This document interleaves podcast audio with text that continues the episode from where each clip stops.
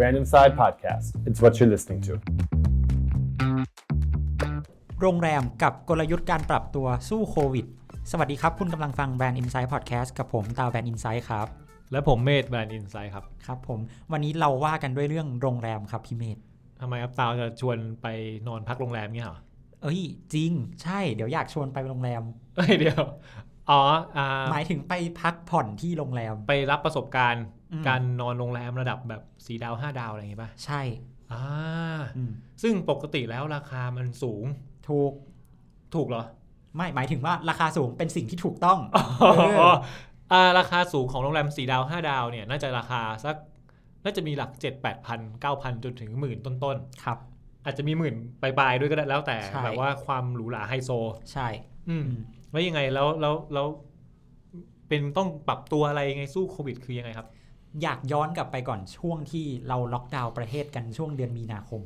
โอ้ยอันนี้ย้อนไปไกลนะ ไกลประมาณครึ่งปีแล้วเนาะ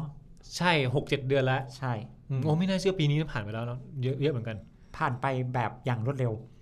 แต่ตอนไอตอนที่ผ่านมันก็ไม่ค่อยเร็วเท่าไหร่นะ ก็หนักหนาสาหัส ก็อ่าเรียกว่ากุมภาเนี่ยเริ่มเป็นช่วงที่เริ่ม เริ่มโควิดหนักขึ้นเรื่อย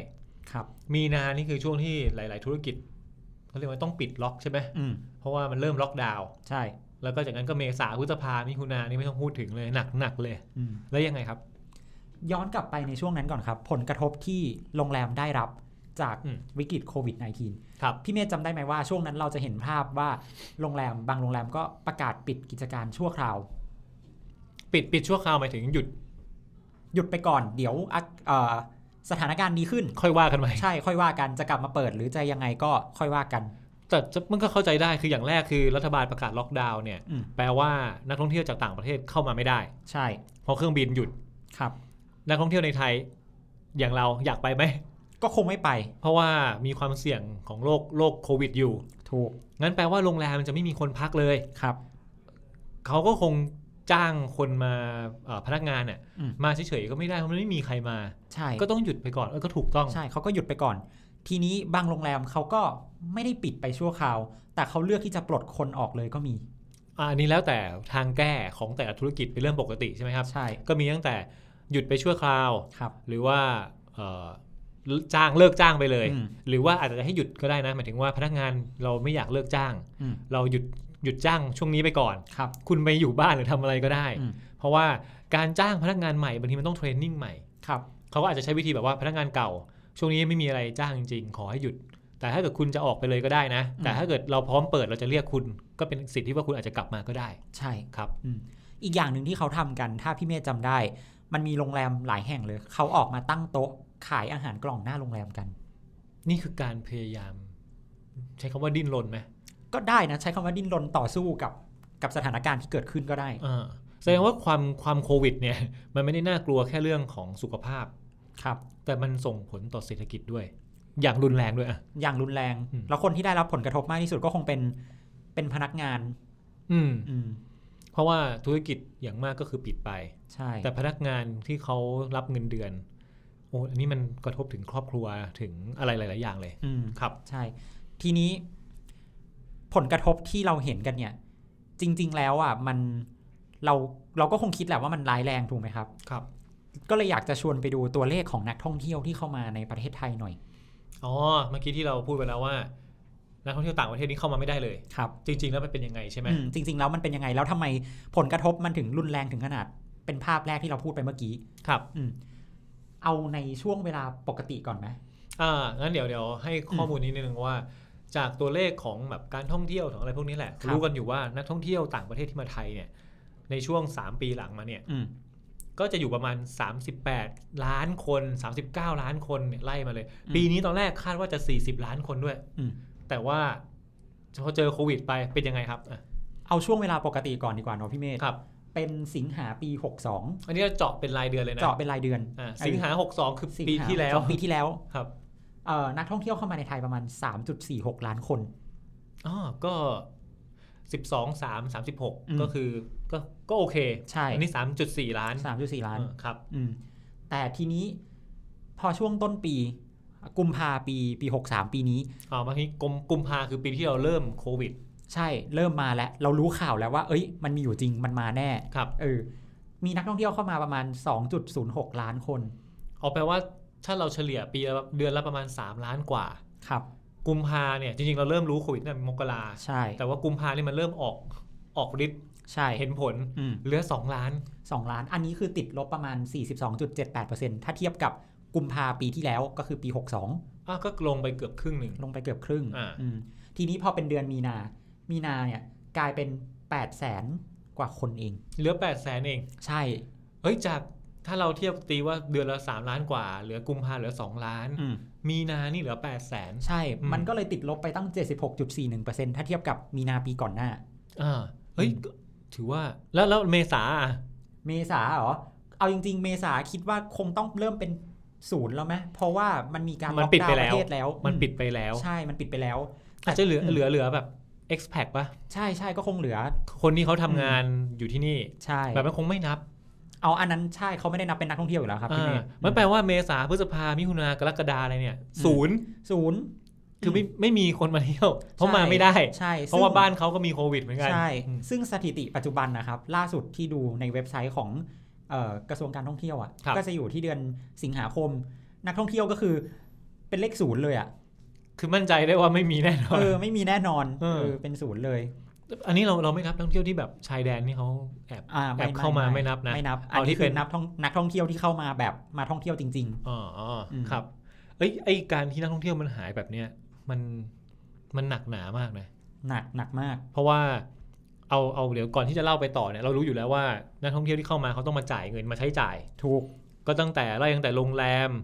เอ่อเอ่อเครื่องบินก่อนเลยเครื่องบิน ครับ เข้ามาโรงแรมรถเช่า ร้านอาหาร อืม ร้านบริการทั้งหลายเนี่ย อืม มีโอกาสที่จะได้เงินรายได้เข้ามา ครับ ได้ไปเที่ยวต่างจังหวัดบ้างไหม ไปผมไปหัวหิน โอ้โหเป็นไงบ้าง ถ้าพูดตรงๆหัวหินผมว่าภาพมันเหมือนเดิมนะ เพราะหัวหินเป็นเมืองท่องเที่ยวที่คนไทยนิยมอยู่แล้ว อ๋อต่างชาติอาจจะไม่เยอะ ใช่ เพราะฉะนั้นเอ่อผมมองว่าหัวหินก็คงจะมีนักท่องเที่ยวไทยเยอะ อืม ก็มันอยู่ใกล้กรุงเทพด้วยเนาะ ใช่ ผมเพื่อนผมได้ไปเชียงใหม่มาครับ อืม เชียงใหม่ถ้าพูดถึงเชียงใหม่เนี่ยถนนที่ฮิตมากก็ถนนถนนนิมมาน ครับ ซึ่งปกตินิมมานเหมินเนี่ยปกติคนจีนจะเยอะ อืม อันนี้เงียบเลย คือแบบโล่งๆเลยอะ่ะไม่มีคนไทยก็ไม่มี อืม คนจีนก็ไม่มีร้านข้างทางก็คือปิด ปิดซะเป็นส่วนใหญ่ อืม เพราะว่าไม่มีนักท่องเที่ยว รวมถึงทีมงานของเราพี่ปลา ครับ เป็นบริษัทเหมือนกัน ก็ไปที่เอ่อห้องเอ่ออะไรนะภูเก็ต ภูเก็ต ไปนนท์อะไรถนนชิโนโปรตุเกสอะไรเงี้ย อืม ผมก็บอกเลยว่า เงียบกริบเลย คือนักท่องเที่ยวไม่มีเลย อืม นี่ก็เป็นเรื่องที่น่าน่าห่วงเหมือนกัน พี่เมธเห็นเห็นคลิปในทวิตเตอร์เมื่อไม่นานนี้ไหม ทำไมต้องทำเสียงเบาๆด้วย เฮ้ย คิดไปเองแล้ว อ่ะ คลิปในทวิตเตอร์เขาไปถ่ายมาหาดป่าตองที่ภูเก็ต อ๋อ พวกกะตะป่าตองอะไรทั้งหลาย หาดทั้งหลายในภูเก็ต ใช่ ครับ ล้างมาก เออได้ได้ข่าวว่าแม้แต่เซเว่นยังปิดเลยอะ เซเว่นสตาร์บัคเบอร์เกอร์คิงร้านที่เป็นแบบร้านที่เป็นเชนร้านอาหารอ่ะเขายังปิดเลยอ่ะพี่เมธ อืมอืมอืม อืม ซึ่งอันนี้คือข้อมูลในช่วง อาจจะเป็นช่วงแบบกรกฎาสิงหาที่ผ่านมา ครับ เราก็ไม่รู้เหมือนกันว่าตุลามันจะดีขึ้นบ้างหรือยัง ก็คงดีขึ้นบ้างแล้วแหละมั้งคนไทยก็อาจจะไปเที่ยวแล้วหรือเปล่า แต่จริงๆมันเทียบกันไม่ได้ไง เออ ก็จริงเพราะคนไทยที่ไปเที่ยวอาจจะมีจำนวนน้อยกว่านักท่องเที่ยวต่างชาติ ซึ่งเคยเป็นฐานลูกค้าหลักของเขาก็ได้เนอะ ทั้งในแง่จำนวนก็น้อยกว่า แล้ว ครับ ก็ในแง่การสเปนเงิน อืม ลองดูง่ายๆครับว่าผมบอกไปตอนแรกว่า นักท่องเที่ยวต่อปีเนี่ยที่มาจากต่างประเทศมาเที่ยวไทยเราประมาณสัก 30 ไปปลายๆ ครับ ถ้าตีกลมๆคือ 40 ล้าน อืม แล้วมันหายไปเนี่ยเท่ากับว่ามีคน 40 ล้านคนที่เคยมาจ่ายในบ้านเราหนักๆเขาหายหมดเลยอะ ไม่เหลือเลย อ่ะแล้วเราต่อให้เราไปเที่ยวยังไง มันก็ไม่มีทางเทียบได้ เพราะเอาจริงๆนะ ผมรู้สึกว่านักท่องเที่ยวต่างชาติบางคนเนี่ยเขาเก็บเงินมามาเที่ยวเพื่อซื้อความสุข อืม ดังนั้นเขาคงไม่มาแบบใช้จ่ายอย่างประหยัดที่ที่ประเทศเราเนาะ ใช่ เขาก็คงทุ่มเต็มที่เพื่อความสะดวกสบายที่เขาจะได้รับ ก็เหมือนเราไปต่างประเทศ ใช่ ก็ไปพักโรงแรมไปกินอาหารไป อืม เสพประสบการณ์ อะไรอย่างเงี้ยใช่ไหมอืม เราก็อยากจะใช้เงินให้เต็มที่ ครับ อืม อ่ะแล้วยังไงต่อดีอ่ะตอนนี้จากข้อมูลโรงแรมในบ้านเราเป็นยังไงครับ จากตัวเลขนักท่องเที่ยวเป็นศูนย์เมื่อเดือนสิงหาคมใช่ไหม ครับ ครับ ทีนี้ปัญหามันเกิดที่จำนวนโรงแรมในไทยเนี่ยแหละ อ่าจำนวนโรงแรมในไทยมีเท่าไหร่ จำจำนวนโรงแรมในไทยเนี่ยมีประมาณ 24,391 แห่ง อันนี้จากข้อมูลที่เขาอาจจะมีการลงทะเบียนไว้ ใช่ โรงแรม 24,000 กว่าแห่ง อืม อ่าฮะแล้วยังไง แต่จำนวนห้องพักเขามี 721,521 ห้อง จากไอประมาณ 24,000 แห่งเนี่ยมีอยู่เป็น 720,000 ห้อง ใช่ เราลองมาเทียบกันดูไหม อ่ะ ถ้าปกติอย่างที่เมื่อกี้ตัวเลขตาบอกว่าสิงหาปีที่แล้วลูกมีนักท่องเที่ยวประมาณ 3.46 ล้านคน ครับ ในเดือนสิงหาปีที่แล้ว อืม ถ้าเรารวมๆว่าปีนักท่องเที่ยวมาประมาณสักเดือนละ 3.5 ล้านคนนะ อืม สมมติทั้งทั้งทั้งปีเฉลี่ยต่อเดือน เออถ้าเกิดหนึ่งห้องของหนึ่งห้องของโรงแรมอะพักได้สองคน ถูก เจ็ดแสนสองนี่ก็ประมาณล้านห้า อืม โดยประมาณ ครับ โอ้โหมีนักท่องเที่ยวมาสามล้านนี่โรงแรมเต็มนะ เต็ม เต็มตลอดไม่น่าพอด้วย ใช่ อืม อาจจะต้องไปพักอะไรอะเกสเฮาส์หรือว่าอะไรอย่าง อื นี้ ม เพิ่มเติมมันก็ก็เป็นไป เป็ ได้ นโฮมสเตย์ไปกางเต็นท์อะไรก็ว่าไป ใช่แต่นี่ แล้วยังไงอย่างนี้โรงแรมเจ็ดแสนกว่าห้องนี่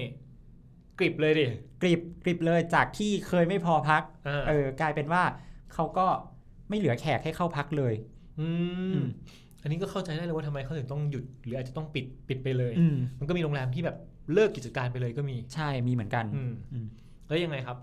แต่ทีนี้เนี่ยโรงแรมที่เขาได้รับผลกระทบแน่นอนว่า ที่ผมบอกไปตอนต้นว่าบางแห่งปลดคนบางแห่งออกมาขายอาหารกล่องหน้าโรงแรม อันนั้นไม่เป็นแค่แค่การแก้ไขปัญหาเฉพาะหน้ามากกว่าครับพี่เมธ เป็นการรับมือกับวิกฤตตอนนั้น ใช่ อืม อย่างอย่างการขายอาหารหน้าโรงแรมเนี่ยก็อาจจะเป็นการเคลียร์สต็อกเคลียร์ซัพพลายของอาหารของสดที่ได้ซื้อมาแล้วเรียบร้อยออกไปให้หมด ครับ อืมแต่แน่นอนว่าในระยะยาวเขาคงไม่สามารถทำแบบนั้นได้ไปตลอดหรอก เพราะว่าขายข้าวกล่องยังไงก็มันก็ไม่สามารถชดเชยรายได้จากจากที่พักได้ ใช่ อืม อืมดังนั้นเขาก็ต้องมีกลยุทธ์ในการปรับตัวระยะยาวเหมือนกันครับพี่เมธ ครับ อืม หรืออย่างน้อยเป็นกลยุทธ์ที่จะใช้รับมือในช่วง อาจจะช่วง 3 เดือนนี้ หรือ 6 เดือนจากนี้ไป ใช่ ครับ หรือรอจนกว่านักท่องเที่ยวจะกลับมาเที่ยวได้ตามปกติ ซึ่งก็ยังไม่รู้ว่าเมื่อไหร่ ใช่ก็ยังไม่รู้ว่าเมื่อไหร่อืม แต่ล่าสุดนี้เห็นบอกว่าเริ่มมีการทดลองเปิดเอ่อนักท่องเที่ยวบางกลุ่ม ใช่ใช่ เริ่มเข้ามาแล้ว แต่เราก็ยังไม่รู้ว่าสุดท้ายแล้วในระยะยาวมันเป็นยังไงเนาะ ใช่ ครับ อืมกลยุทธ์แรกอยากพาไปดูว่าเขาลดแลกแจกแถม ยังไงอ่ะอันนี้ยังไง เออลดแลกแจกแถมพูดเหมือนซูเปอร์มาร์เก็ตไหมซื้อ ใช่ หนึ่ง ใช่ แถมหนึ่งอะไรอย่างนี้เนาะ ซึ่งเป็นอย่างนั้นจริงๆใช่ไหม เป็นเป็นอย่างนั้นจริงๆ แต่เขาอาจจะไม่ได้แถมว่าจองหนึ่งห้องแถมหนึ่งห้องอันนี้ก็คงไม่ใช่นะ เฮ้ยไม่แน่นะ เออแต่แต่ตอนนี้ยังยังไม่มีไงแต่ว่าที่เราเห็นกันก็คือ จองโรงแรมแต่แถมพ่วงบริการอื่นของโรงแรมเพิ่มเข้ามา เอ้ยอันนี้เห็นว่าตาวก็เพิ่งไปมาใช่ไหม ใช่ใช่เตาไปเที่ยวมา อ่า เออ คือมีอะไรนะ นอนในอ่างน้ำอะไรอย่างเงี้ย เออนอนในอ่างน้ จากกุชชี่ ำอ่าจากุซี่ เป็นยังไง ออ เป็นยังไงครับ ก็ลดแรกแจกแถมของโรงแรมเนี่ย แน่นอนว่าโรงแรม 4 หรือ 5 ดาวแต่ก่อนอย่างที่เราคุยกันไปตอนต้นเนาะว่าราคามันหลายพันน่ะหรือว่าบางทีมันหมื่นต้นๆน่ะ ไม่สามารถเอื้อมถึงได้ ใช่คนไทยบางทีแบบเอ้ยเราจะต้องยอมจ่ายขนาดนี้เลยเหรอ อืม แต่ตอนเนี้ยเขาลดราคาลงมาครับพี่เมธ มันอยู่ที่โรงแรม 5 ดาวบางแห่งเริ่มต้นประมาณ 3,000 กว่าบาทก็มีแล้วนะ เฮ้ยแปลว่าด้วยเงิน 3,000 กว่าบาทถึง 4,000 กว่าบาทประมาณเนี้ย ใช่ คุณจะได้ประสบการณ์ห้าดาว ถูก เฮ้ย อย่างนั้นน่าสนใจนะ คุณไปนอนแช่อ่างจากุซซี่ในโรงแรมได้เลย อันนี้ไม่ใช่ราคาต่อหัวนะอันนี้ราคาต่อห้อง ใช่ราคาต่อห้อง แต่ หา ว่า รกันได้ไงสองคน เออ อืม เฮ้ย น่าสนใจ เอาอันนี้ ใช่ ลดราคา อ่าอันนี้ลดราคา แล้วแถมเขาแถมอะไร อ่ะไม่ไม่ได้แถมอีกห้องหนึ่ง อ่า แต่เขาแถมเป็นบริการอื่นของโรงแรมพ่วงเข้ามา มีอะไรบ้าง อย่างเช่น ผมจองโรงแรมหนึ่งห้อง ปกติที่พ่วงกันมาอยู่แล้วที่เราคุ้นเคย อาหาร จะป็น เช้า อาหารเช้า เออ เบสิกธรรมดาเนาะ ใช่ แต่อันนี้เนี่ยบางทีมันแถมเป็นอาหารเช้าสองวัน ฮะ เดี๋ยวเดี๋ยว เออ ออกมาอยู่คืนเดียวนะ อยู่คืนเดียว แต่อาหารเช้าสองวันหมายถึงอาหารเช้าวันที่เช็คอิน อ๋อ ปกติเราไปเช็คอินวันนี้จะไม่ต้องไม่มีอะไรให้ ใช่ ไปกินเช้าวันรุ่งขึ้น ใช่ เดี๋ยวนี้เช็คอินวันนี้กินอาหารเช้าวันนี้ได้เลย ใช่ เพราะว่าเขาปรับเวลาเช็คอินด้วยนะครับ โรงแรมบางที่ ปกติก็ต้องเช็คอินสักหลังเที่ยง หลังเที่ยงไปแล้วให้เขาได้เตรียมห้องทำความสะอาด ใช่ โรงแรมบางแห่งเช็คอินได้ตั้งแต่9ก้าโมงเช้า ไปถึงปั๊บกินก่อนเลย ใช่เช็คอินเสร็จปุ๊บกินเลยอาหารเช้า อ่ะอาจจะยังรอขึ้นห้องแป๊บหนึ่งกินก่อน ใช่กินก่อน อ่ะมีแถมอาหารเช้าเป็นสองวัน ใช่ มีมีแถมอาหารเย็นด้วยไหม บางแห่งก็มีแถมอาหารเย็น อ่า อืมหรือว่าบางแห่งอาจจะไม่ได้แถมโดยตรง แต่ให้เป็นส่วนลดว่า โอเค คุณมาพักโรงแรมเราคุณได้ส่วนลดห้องอาหารไป 20% อืม ส่วนลดสปาหรือเออนวดอะไรเงี้ย อ๋อ คือฟ a ซิลิตี้ทั้งหลายในโรงแรมอ่ะ ใช่ อาจจะมีทั้งส่วนลดหรือให้ฟรีแบบเป็นแพ็กเกจเพิ่มมาอีก ถูก เฮ้ย บอกเลยว่าใครที่พอมีเวลาแล้วมีเงินเนี่ย อืม ไปลองเถอะ ใช่น่าลอง อืม อืม คือเดิมเราเคยอยากลอง 5 ดาวใช่ไหม อืม เห็นบอกว่าเฮ้ยเขามีเลื่อนเวลาเช็คเอาท์ได้ด้วยใช่ไหม ใช่เลื่อนเวลาเช็คเอาท์ เดิมต้องก่อนเที่ยง ใช่ ไม่งั้นเดี๋ยวมีชาร์จ อืม ตอนนี้เป็นกี่โมงอะบ่ายสาม บางแห่งได้ถึงสามทุ่มก็มี เอ้ยเดี๋ยว เออ เช็คเอาท์สามทุ่ม ใช่ ไม่นอนต่อไปอีกคืนนึงเลยอะ เออ นั่นดิจริง ๆ มันก็เกือบจะเป็นนอนต่ออีกคืนแล้วนะ เออ แปลว่ามันไม่มีคนพักจริง อืม ๆต่อให้เช็คเอาท์สามทุ่มเขาก็ไม่แคร์เขาบอกว่า อืม ไม่มีคนรอเข้าพัก ใช่ อยู่ไปเถอะ อืม อืม เฮ้ยอย่างนี้ผมว่าดีเลย คือแปลว่าเดิมเราต้องมีเงินหมื่นหนึ่งเพื่อไปสัมผัสประสบการณ์โรงแรม 5 ดาวมันอาจจะไม่คุ้มด้วยเพราะว่าเช็คอินหลังเที่ยง อืม เช็คเอาท์ก่อนเที่ยง มันเหมือนยังไม่มีเวลาได้แบบ ได้ได้สัมผัส อืม ฟ a ซิลิตี้ในโรงแรมอ่ะ เหมือน แต่ ยัง ว่ายั ยังไม่ได้ใช้บริการจริง ใช่ ๆ อืม แต่ว่าตอนนี้คือถ้ามุดไปเช็ค9โมง อืม ออก3ทุ่ม อืม ของอีกวันหนึงอ่ะ ครับ เฮ้ย มีเวลาใช้ฟิตเนสสระว่ายน้ำอะไรอ่ะ สปานวด อืม กินข้าวในโรงแรมด้วย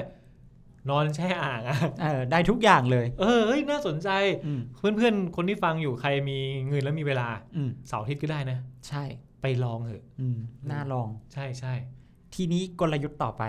อ๋ออันนี้อันนี้รถแรกแจกแถมประมาณนี้ อ่รถแรกจากแถมประมาณนี้ ครับ กลยุทธ์ต่อไปคือเอ่ออินสตาแกรมเมเบิลครับ คุณไหมคำนี้ ก็คือถ่ายอินสตาแกรมนั่นเอง ใช่ แต่มันยังไงแต่มันพิเศษยังไง คือด้วยความที่ตอนนี้เทรนด์ของคนเนาะอยากเที่ยวอยากถ่ายรูปลงอินสตาแกรม เอ้ยต้องต้องต้องแบบโชว์นิดนึงว่าเรามาสัมผัสประสบการณ์ อืม ดี ใช่ ๆ มีมุมสวยๆอย่างเงี้ยเหรอ ใช่ แล้วโรงแรมเขาทำยังไง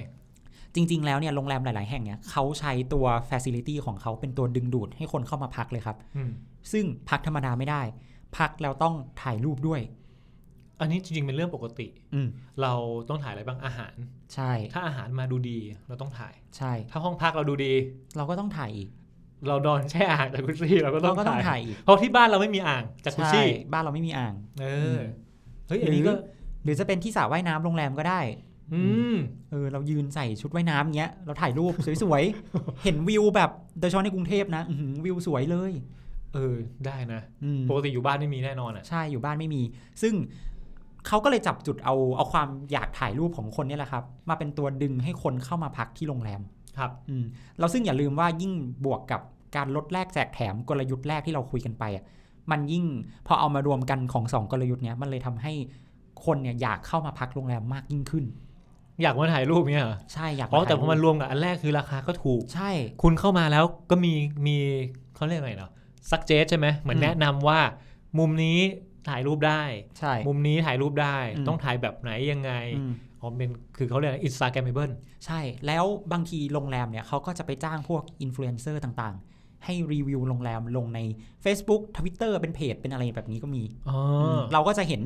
เห็นเหมือนเป็นแรงบันดาลใจว่า เอ้ยเนี่ยที่เนี่ยมันสวย เราเห็นแล้วว่ามุมเนี้ยถ่ายรูปได้ อืม อืม ชวนแฟนไป ใช่ชวนแฟนไป เออเอ้ยดูดีดูดี ใช่ดูดี ครับ ต่อไปกลยุทธ์ต่อไป อันนี้จะเป็นที่พักรายเดือน เฮ้ยยังไง ที่พักรายเดือนปกติโรงแรมเราก็ต้องจ่ายเป็นรายวันเนอะ ถูก เออแต่อันนี้โรงแรมบางแห่งเนี่ยเขาปรับกลยุทธ์เปลี่ยนเป็นที่พักรายเดือนแทน แข่งกับอพาร์ตเมนต์ ออกแข่งกับพวกเอ่อถ้าเกิดอาจจะเซอร์วิสอพาร์ตเมนต์ทั้งหลายใช่ไหม ใช่ แต่นี่คือเป็นโรงแรม อืม ความพิเศษคือยังไง ความพิเศษก็คือพี่เมธลองจินตนาการดูว่า บางทีเราเช่าอพาร์ตเมนต์หรือคอนโดอะเราเช่าไปก็เท่ากับว่าเราจ่ายแค่แค่ค่าห้องเพื่ออยู่อาศัยถูกป่ะครับ อ่าอย่างมากก็มีเฟอร์นิเจอร์แบบเบสิกให้ ใช่ แต่การที่โรงแรมเนี่ยปรับกลยุทธ์มาเป็นคู่แข่งของอพาร์ตเมนต์ด้วยการให้เช่ารายเดือนอะ ครับ มันจะมีความแตกต่างที่เป็นจุดเด่นเหนืออพาร์ตเมนต์ก็คือ เราจ่ายเงินอาจจะในจำนวนเท่ากันต่อเดือนนะ แต่เราได้บริการครบแบบโรงแรม โอ้โห อย่างน้อยต้องมีรูมเซอร์วิสอะ ใช่ คือสั่งอาหารได้ อันนี้ สั่งอาหาร ถึงจะ ได้ จ่ายตังค์เพิ่มอะนะ ใช่ แต่อย่างน้อยก็สั่งอาหารโรงแรมมากินได้ ใช่ มีแม่บ้าน อืม ทำความสะอาดห้องให้ ใช่ เฮ้ย มีอ่างจากกุชี่อะ เออมีอ่างจากุซี่มีมีส่วนกลางเขาเรียกว่าอะไร มีฟ a ซิลิตี้ที่อาจจะพร้อมกว่า ใช่ การอยู่อพาร์ตเมนต์ ใช่ เพราะอพาร์ตเมนต์บางแห่งก็คือเขาก็จะไม่ได้เน้นพวกส่วนกลางเลย อย่างมากก็อาจจะถ้าเป็นนอนใครเช่าคอนโดอาจจะมีเอ่อสระว่ายน้ำหรือฟิตเนส ใช่ ซึ่งโรงแรมมีอยู่แล้ว โรงแรมมีอยู่แล้วแล้วอาจจะดูดีกว่าด้วยสวยกว่าใช้น่าใช้กว่า เออ อืมแต่ เอ้ย ในราคาที่เท่ากัน อันนี้น่าสนใจอีกแล้ว ใช่ คืออยากบอกงี้ว่า บ้านพวกเรามักจะอยู่รอบนอกของเมืองใช่ไหม อืม หายากนะใครที่บ้านอยู่สุขุมวิทเนี่ย ใช่ ถ้าไม่ใช่บ้านเก่าจริง ๆ ที่แบบมีครอบครัวมายาวนานจริงอะบ้านอยู่สุขุมวิทนี่หายากมาก แต่ทีนี้ถ้าเราอยากมีมีประสบการณ์เป็นคนสุขุมวิท อืม เฮ้ยมาเช่าเลยเนี่ยรายเดือน อืม โรงแรมแถวๆเนี้ย ใช่ เยอะแยะเลย หลายแห่งเขาก็ทำกัน อืม แต่อันนี้ก็คือต้องไปเช็คกับกับทางโรงแรมอีกทีนึงนะว่าโรงแรมที่ไหนทำบ้าง อ่า อืม อย่างที่รู้มารู้สึกว่ามีตรง MBK ใช่ไหม ใช่ปทุมวันปรินเซส อ่าอย่างเงี้ยก็คือสามารถที่จะพักเป็นรายเดือนได้ ถูก เฮ้ย ดูดี อืม มารับมาแบบมายืนอยู่กลางเมือง แล้วก็ยืนถ่ายรูปตอนเช้าๆเท่ อืม ๆปกติเราไม่มีทางได้ทำนะ ใช่ เอออ ม แล้วราคาก็ไม่ได้แพงมาก แบบว่าราคาเขาดั้มลงมาเพื่อสู้กับสวีทอพาร์ตเมนต์ด้วย ใช่ ครับ อืมส่วนกลยุทธ์เนี่ย ผมรู้สึกว่าสิ่งที่น่าสนใจคืออันต่อไปคือโฮเทล subscription ปกติพูดถึงคำว่า subscription เราจะนึกถึง บริการรายเดือนที่ต้องจ่ายตังค์เช่นแบบ Netflix อะไรอย่างเงี้ยแล้วอันนี่โฮเทล subscription นี่คือยังไงครับ ก็คือการสมัครสมาชิกโรงแรมรายเดือน มันมันเหมือนจ่ายเงินให้ให้ Spotify เหมือนกันเนาะ มันต่างกับอ่าที่พักรายเดือนยังไงอะ ต่างครับ เพราะว่าที่พักรายเดือนกับโฮเทล subscription เนี่ยโฮเทล subscription เนี่ยเหมือนเราจ่ายเงินซื้อบริการเอ่อเขาเหมารายเดือน แต่เราจะเข้าพักเมื่อไหร่ก็ได้ เฮ้ย อืม อ๋อแบบแบบกลยุทธ์ที่ 3 ที่เราเล่าไปแล้วคือ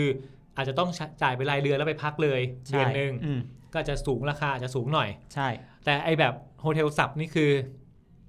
เป็นเหมือนการจ่ายเหมาแต่เราเลือกเองไงว่าเราอยากจะเข้าพักเมื่อไหร่ อยากจะเข้าพักกี่คืน เหมือนซื้อจำนวนคืน ใช่ อาจจะมีแพ็คให้เลือกว่ามี 5 คืน 10 คืน อืม 15 คืน อะไรอย่างงี้ ใช่ แล้วก็สมมติซื้อ 10 คืนน่ะ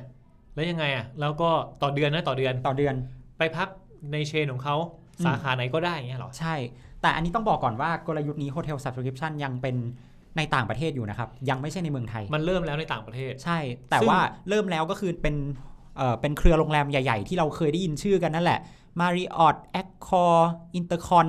ซึ่งผมคิดว่าในอนาคตเขาก็อาจจะเอาแนวคิดนี้เข้ามาใช้กับที่เมืองไทยเหมือนกันก็เป็นไปได้ เป็นไปได้ เพราะว่าถ้าสมมติว่าอันนี้ผมยกตัวอย่างเช่น อืม ถ้าอินเตอร์คอนในต่างประเทศใช้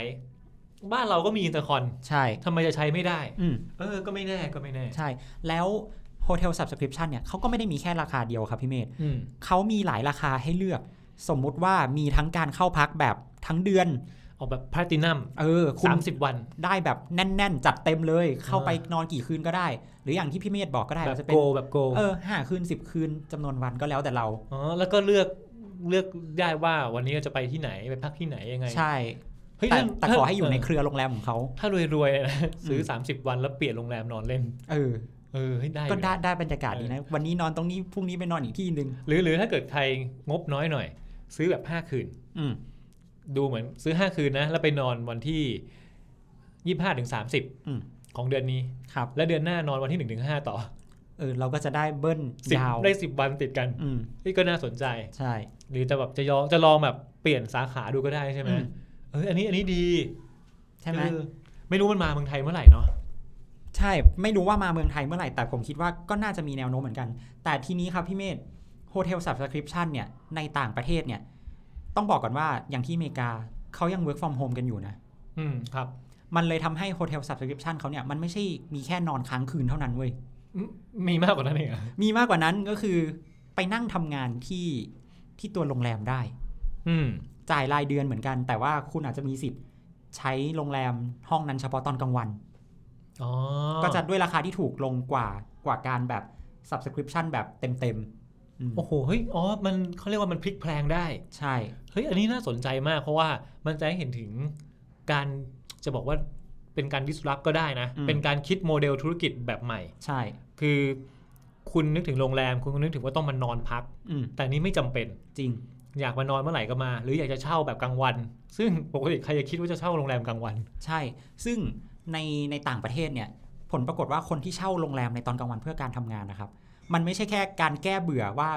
ฉันไม่อยากนั่งทำงานอยู่ใน